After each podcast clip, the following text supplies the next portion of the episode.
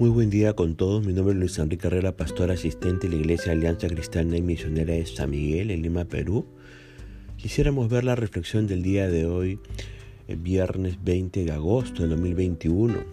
Hoy nos corresponde reflexionar en el pasaje de Josué, capítulo 11, los versículos del 1 al 15. Hemos querido titular a este devocional Obediencia minuciosa. Leamos los cinco primeros versículos de este capítulo 11 del libro de Josué. Dice así, cuando el rey Javín de Azor oyó lo que había sucedido, envió un mensaje a los siguientes reyes, al rey Jobab de Madón, al rey de Sinrón, al rey de Aksaf, a todos los reyes de la zona montañosa del norte, a los reyes del valle del Jordán, al sur de Galilea, a los reyes de las colinas de Galilea, a los reyes de Nafof Dor, al occidente, a los reyes de Canaán, tanto del oriente como del occidente, y a los reyes de los amorreos, de los hititas, de los fereceos, de los jebuseos en la zona montañosa, y de los hebeos en las ciudades que están en las laderas del monte Hermón, en la tierra de Mizpah. Todos esos reyes salieron a pelear. Sus ejércitos unidos formaban una inmensa multitud y con todos sus caballos y carros de guerra cubrieron el terreno como la arena a la orilla del mar. Los reyes unieron sus fuerzas y establecieron su campamento alrededor de las aguas que están cerca de Merón para pelear contra Israel. Fíjese que hubo dos reyes de Azor llamados Javín. Uno es mencionado en el libro de los jueces, capítulo 4, versos 2 y 3. Y el Javín de esta historia fue un rey muy poderoso. ¿Por qué decimos eso? Porque fue capaz de formar una alianza con docenas de reyes. Esos pueblos que se oponían al propósito de Dios, fíjese que tenían cuatro ventajas que podrían haberles dado la victoria sobre la nación de Israel primera ventaja eran numerosos. Usted fíjese ahí en la lectura. Segunda ventaja, estaban unidos. Tercera ventaja, todos esos ejércitos estaban entrenados.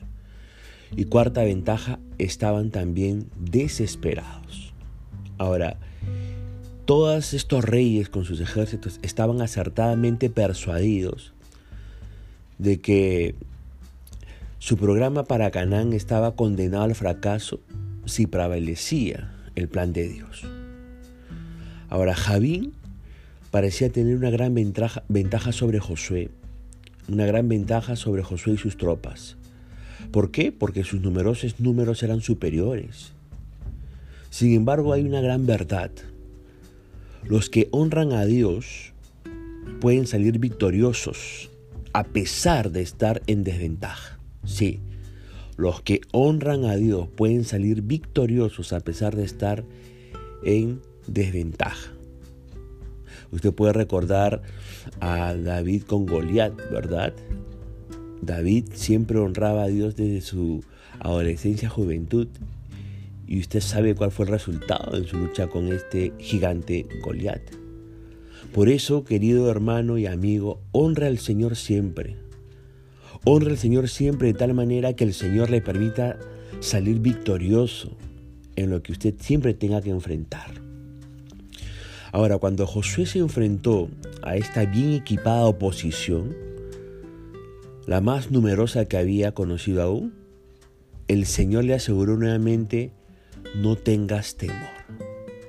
Fíjese que cuando uno busca hacer la voluntad del Señor, y va de una seguidilla de victorias, a veces con frecuencia la oposición crece aún mucho más. Y a veces, queridos hermanos y amigos, recuerde que eh, siempre puede suscitarse temor frente a una posición mayor. ¿Por qué? Porque, porque nuestros sentidos perciben, ¿no? Ven, piensan, ¿no? Y nuestros ojos, queridos hermanos, a veces pueden jugarnos una mala pasada en el sentido de hacernos pensar cosas que puedan infundir temor a nuestra vida. Más cuando nosotros podamos ver cómo es la oposición que pueda presentarse ante nuestro avance, ¿no? en, la, en, nuestro avance en obediencia a la voluntad del Señor. Por eso uno puede ver aquí a Dios animando a sus conquistadores. Le dice, no temas, no tengas temor. Una de las cosas que el cristiano nunca debe tener es temor, nunca debe estar esclavo del temor. Ahora, estas palabras fueron seguidas por la promesa de que dentro de 24 horas Él entregaría el enemigo en las manos de Israel. Eso dice el verso 6. Por eso yo le pregunto en estos momentos, ¿necesita usted ser animado frente a los enemigos que está enfrentando? Hoy necesita percibir una palabra de Dios a su vida para seguir avanzando en los propósitos de Dios en esta tierra? Pues recibe esta palabra, querido hermano y amigo. No tenga temor, no tenga temor, no tenga temor. Recibe esta palabra de parte de Dios hoy para su vida. Ahora, lo que Josué debía hacer era desjarretar sus caballos, ¿no? lisiar los caballos y quemar los carros de guerra de sus enemigos. Una vez cortado el tendón principal, ¿no? lisiar a los caballos, los caballos serían inútiles para el enemigo. Además, ello eliminaría a sí mismo toda tentación para que Israel pusiera su confianza en ellos, ya que recuerde que en esa época los caballos, juntamente con los carros de guerra, eran, digamos, como, entre comillas, la última tecnología para la guerra.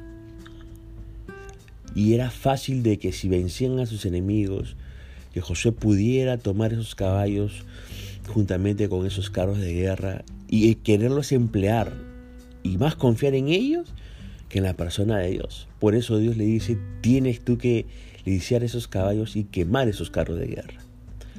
Ahora fíjese que Josué había aprendido que si Dios estaba con él, no había nada que temer. Una vez más se puso en práctica eh, la estrategia de la rapidez de movimientos. El verso 7 dice que antes de que pudiera llegar el enemigo, el rumor de que Israel iba a llegar, Israel ya estaba en marcha. Y mire cómo vuelve a atacar. Atacó de repente, ¿no? Atacó de sorpresa aquella hueste de guerreros bien armados. Ahora, si hay algo que tenemos que destacar aquí en estos versículos es que Josué había infundido en sus tropas un espíritu marcial y una invariable confianza en Dios.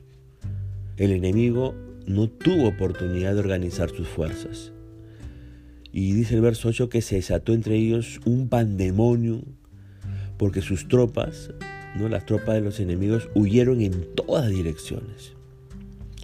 Ahora, eh, los caballos hubieran sido un riesgo para Israel, como les dije, ¿no? Por consiguiente, el verso 9 confirma la obediencia de Josué a Dios, ¿no? Porque fueron destruidos, no solamente los caballos, sino también los carros de guerra.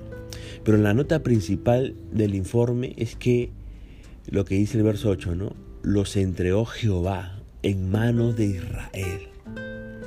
Esa es la nota principal del informe, que Dios también interviene una vez más en esta, en esta batalla, ¿verdad? Josué ya había aprendido en anteriores encuentros que la parte más importante de su tarea era hacer con ellos, como dice el verso 9, ¿no? Hacer con ellos como Jehová le había mandado. De ahí que la obediencia a la dirección divina siempre tenía como resultado consecuencias favorables. La obediencia a la dirección divina siempre tiene como consecuencias resultados favorables. Ahora los versos 10 al 13 nos van a decir lo siguiente. Luego Josué regresó y tomó a Azor y mató a su rey. Azor había sido por un tiempo la capital de todos esos reinos. Los israelitas destruyeron por completo a todo ser viviente de la ciudad sin dejar sobrevivientes. No se le perdonó la vida a nadie. Y después Josué quemó la ciudad. Josué masacró a todos los demás reyes y a sus pueblos, los destruyó por completo tal como lo había ordenado Moisés, siervo del Señor. Pero los israelitas no quemaron ninguna de las ciudades construidas sobre collados, salvo Azor, la cual Josué quemó. Los invasores victoriosos por lo general dejaban intactas las ciudades capturadas a fin de mudarse a ellas y convertirlas en centros de comercio y defensa. Por ejemplo, Moisés predijo en Deuteronomio capítulo 6, verso 10 al 12, que los israelitas ocuparían ciudades que no habían construido. Sin embargo, fíjese que Josué quemó la ciudad de Azor, habiendo sido la capital de esa tierra. ¿Por qué quemó esa ciudad? Porque Azor simbolizaba la cultura perversa.